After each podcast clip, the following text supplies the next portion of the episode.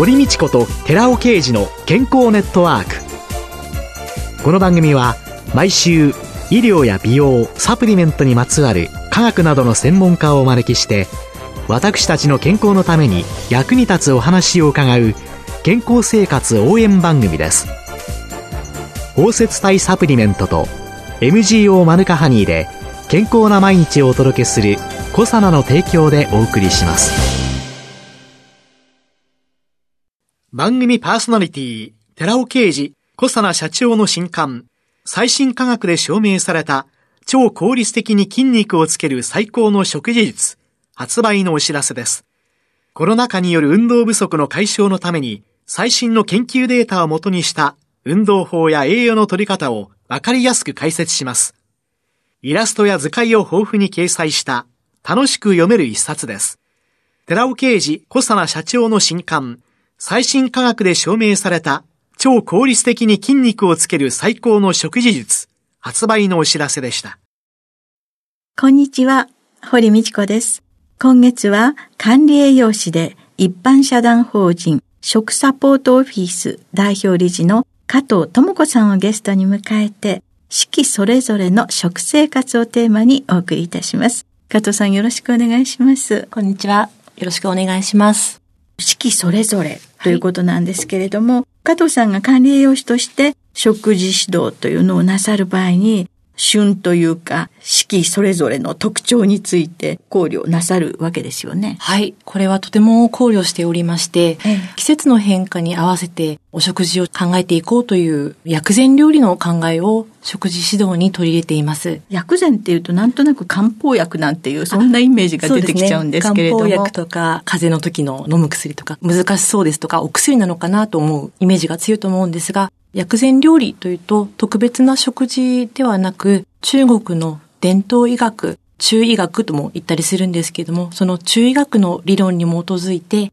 季節や体調に合わせて食べるものを調整していくという方法なんですね。変わった食材を取るということではなく、身近な手に入りやすい食材を使っていくという方法になります。スーパーに並ぶような食材で大丈夫です。今年はね、梅雨入りも早かったですけれどもね。ね早かったです。驚きました。梅雨の季節というのに対しては、はい、どのようなことを考えていったらいいんでしょうか？梅雨といえば、湿度の高さが特徴ですよね。また、寒暖差が大きくて、急に暑くなる日もあれば、肌寒くでお布団を増やしたりするような気温差がとてもありますので、温度調整が難しくて、体調を崩しやすい季節とも言えます。中医学で考えますと、じめじめ、ムシムシとした湿気が体に悪影響を及ぼすと考えられています。湿度が高いと水っぽいものが体に溜まるという熱がこもりやすい。熱がこもりやすいとか考えられているんですが、はい、湿度の高い時期は主に胃や腸などの消化器系の臓器が弱まりやすいと言われています。で、症状としては食欲が出なかったり、下痢をするなどのお腹がなんとなく調子が悪い不調だという他に頭痛だったり、だるさ、口内炎ですとか、夏風邪のような症状が現れることが多いようです。また、昔の古傷というんですかね、怪我したところが痛いとか、あと痺れや関節痛などが現れる方も多いようです。そうすると、そういう梅雨の食事ということで、ポイントっていうのはどんなものがあるんですか？湿度の影響で主にお腹の臓器がダメージを受けると体に溜まった湿気が出ていかず体がむくみやすくなると言われています。そこで薬膳ですね、食事のポイントとしましては消化の良い調理法を心がけて胃腸をいたわること、また体に溜まった湿気を取り除いてくれる先ほど紹介したような身近な手に入りやすい食材を普段の食事に取り入れていくというのがおすすめの食事療法になります。そうすると、はい、その食材というのではどんなものがあるんでしょうか？はい。身近なものって言いますと、梅雨の時期に取りたい食材には利尿作用の期待できるような旬の野菜ですね。きゅうりですとか、冬瓜、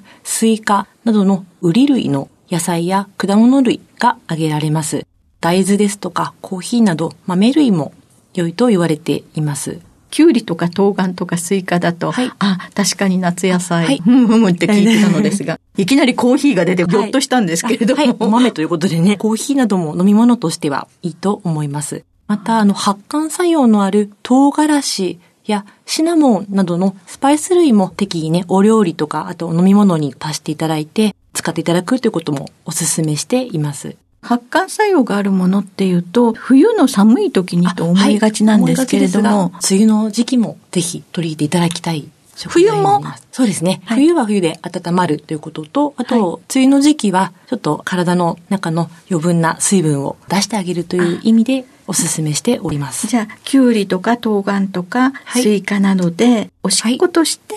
溜まった水を出してあげる利尿。はい、あと、汗として出してあげる発汗ということがいいということなんですね。そうですね。あと食材とともに料理の方法というのは違うんですか？はい。調理法で言いますと、やはりお腹の調子の悪い時には煮たり茹でたり火を軽く通したものがいいと思うんですけども、揚げ物や炒め物、たくさんの油を使うものですと、ちょっと胃腸に負担がかかってしまうこともありますので、なるべく生野菜のサラダにしたり、冬瓜だったらちょっと煮たりとかしてもいいのかなと思います。そういう火を通して消化の良い、はい、そして利尿作用がある、はい、そういうようなもの。それ以外にどんな食材がありますか？梅干しという日本では馴染みのある食材ですが、こちらが梅雨の時期落ちた食欲を改善したりですとか、あとお腹の調子を整えるなどの効果を期待することができます。私がよく飲んでいるのが、温かい番茶にちょっと梅干しを入れて飲んでいるんですけれども、こちらは薬膳の先生に習ったものなんですけれども、体が結構温まってほっとした気持ちになるので、よく飲み物として、ちょっと梅干しを。なんかすごい昔思い出しましたね。私ね、父がですね、はい、毎朝ですね、はい、必ずおばん茶に梅干しを入れて、入れて、ああ、そうでしたか。飲んでたって、こ彼は、ね、年中、あ年中、一年中 飲んでましたけどもね、それが彼の食習慣になってましたね。いいですね。温かいものをお腹に入れるっていうのがね、とても胃腸に負担が少ないので、とてもいいと思います。寒暖差が非常に激しいと、はい、暑い時にはもうぐっと冷たいものが欲しい、はい。はい、その時にも温かいものの方がいいっていうことですか、そうですね。とても暑すぎるものよりは、ちょっとほっとするようなぬるいめのものが一番いいと思います。あと逆に、梅雨の季節にはやめといた方が良い食べ物とか、はい、食べ方、はい、飲み物を教えていただけますでしょうか？気をつけたいのがですね、冷たすぎる料理ですとか、冷たすぎる飲み物。これはどういうことかというと、冷たい料理を中心に食べていると、どうしても胃腸に負担をかけますので、冷たい料理に偏りすぎないようにするのが一番いいと指導しております。飲み物では冷たすぎるものとか、逆に熱すぎるものはお腹に刺激を与えてしまうのでよくありません。特に朝起きがけに冷たいお水をね、ガブガブ飲んだりですとか、あとは風呂上がりですね、どうしても体がほてっていますので、その時に冷たい氷水や冷たい炭酸飲料、あとはアルコールなどをつい一気飲みしてしまいたく、ね、なると思うんですけれども、これはちょっとお腹には優しくありませんので、飲み物の温度はなるべくぬるめの温度にして、あとはゆっくり飲むように心がけていただくのが一番いいと思います。キンキンに冷えた生ビールとかね、はい、ちょっと控えた方がいいんですかね。そうですね。控えるというよりは、時々、毎日ではなく、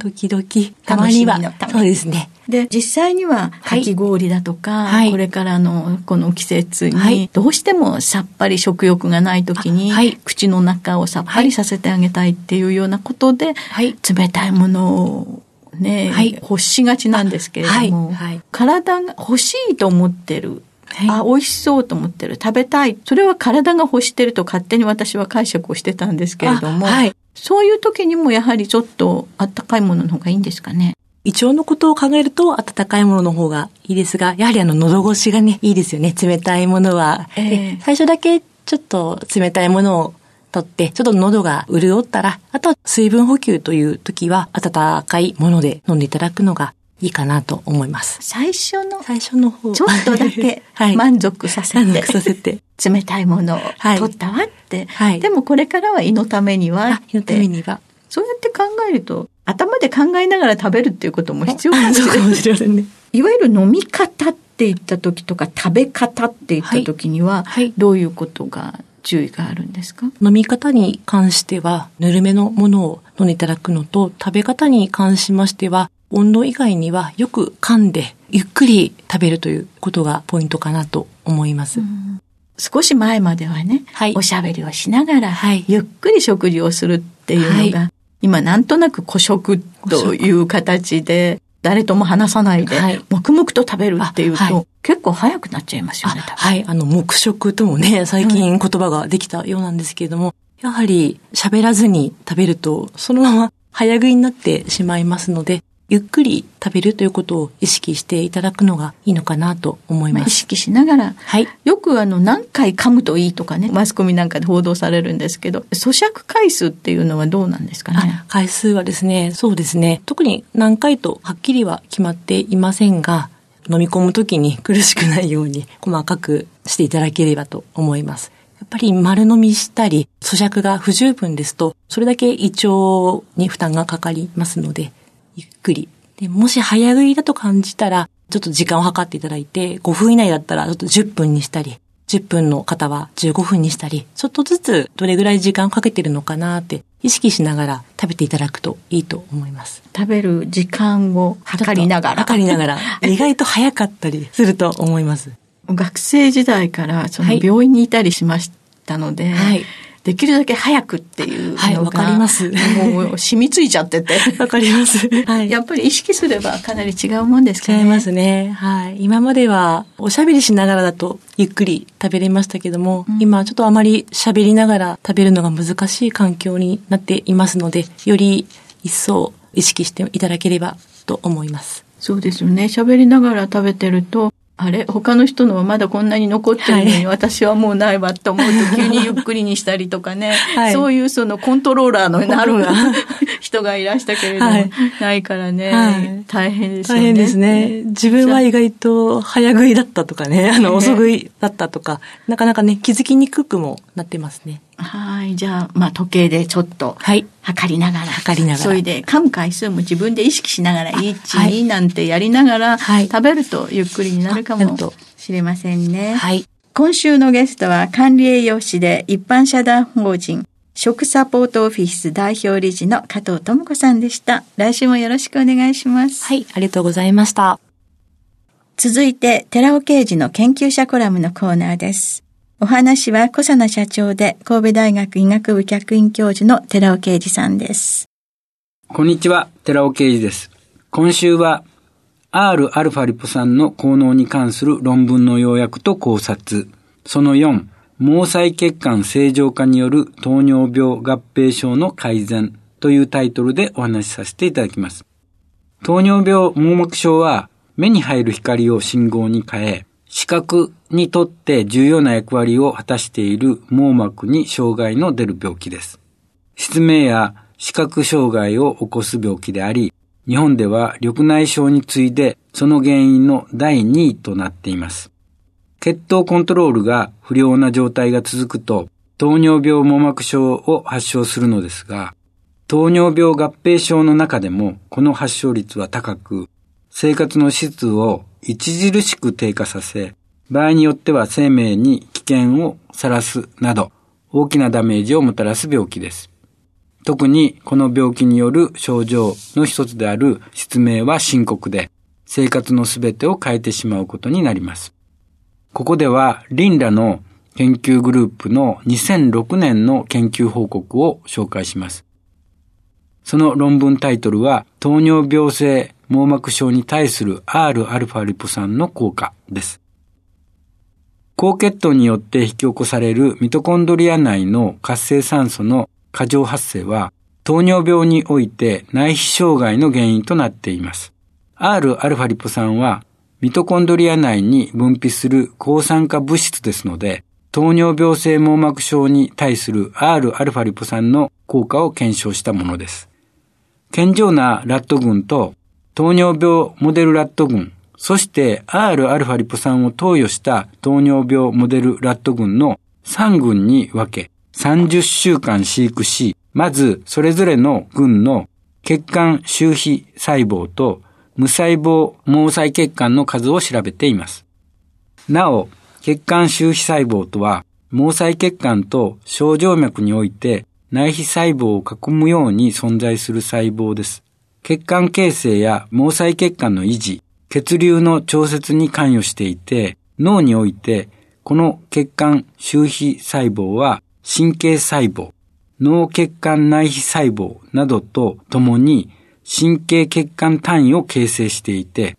血液脳関門の維持に働いている大変重要な細胞です。血管周皮細胞数を調べた結果、Rα リポ酸を投与した糖尿病群と健常群とはほぼ同じ数であり、糖尿病群より顕著に多いことが確認されました。また、無細胞毛細血管の数については、糖尿病群の方が健常群よりも顕著に上昇しているのですが、Rα リポ酸を投与することで、この無細胞の毛細血管は88%も減少することが確認されました。また、糖化タンパク、NF-κB 活性、そしてアンジオポエチン2の増減も確認しています。なお、糖化タンパクは酸化ストレスの指標であり、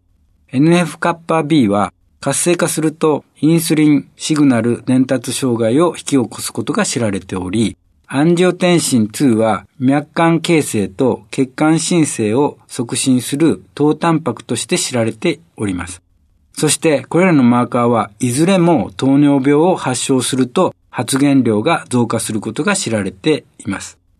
Rα リポ酸を投与した糖尿病群の糖化タンパク、NF カッパ B 活性、そしてアンジェオポエチン2のいずれの発現量も糖尿病群に比べて顕著に減少していることが確認されました。つまり Rα リポ酸の糖尿病の治癒効果のあることが立証されているのです。このように、Rα リポ酸はミトコンドリアでの活性酸素の過剰酸性によって生じる反応系の下流を正常化させることによって、微小血管の損傷を防ぎ、内皮保護作用のあることが確認されました。糖尿病網膜症をはじめ、糖尿病合併症の予防のためにも、Rα リポ酸を日頃から摂取しましょう。しかし市販の α リポ酸サプリメントには安全性の問題のある Sα リポ酸が含まれているものもありますので、R の文字が入っていることを確認して購入しましょうお話は草野社長で神戸大学医学部客員教授の寺尾啓二さんでしたここで小佐奈から番組をお聞きの皆さんへプレゼントのお知らせです 食後の血糖値上昇を抑える機能が科学的に証明された難消化性アルファオリゴ糖は環状オリゴ糖がでんぷんだけでなく砂糖の吸収も抑制し血糖値上昇を抑えます。ブルーベリー味で食べやすい機能性表示食品コサナの難消化性アルファオリゴ糖を番組をお聞きの10名様にプレゼントします。ご希望の方は番組サイトの応募フォームからご応募ください。コサナの難消化性アルファオリゴ糖プレゼントのお知らせでした。堀道子と寺尾啓二の健康ネットワーク。この番組は包摂体サプリメントと MGO マヌカハニーで健康な毎日をお届けするコサナの提供でお送りしました。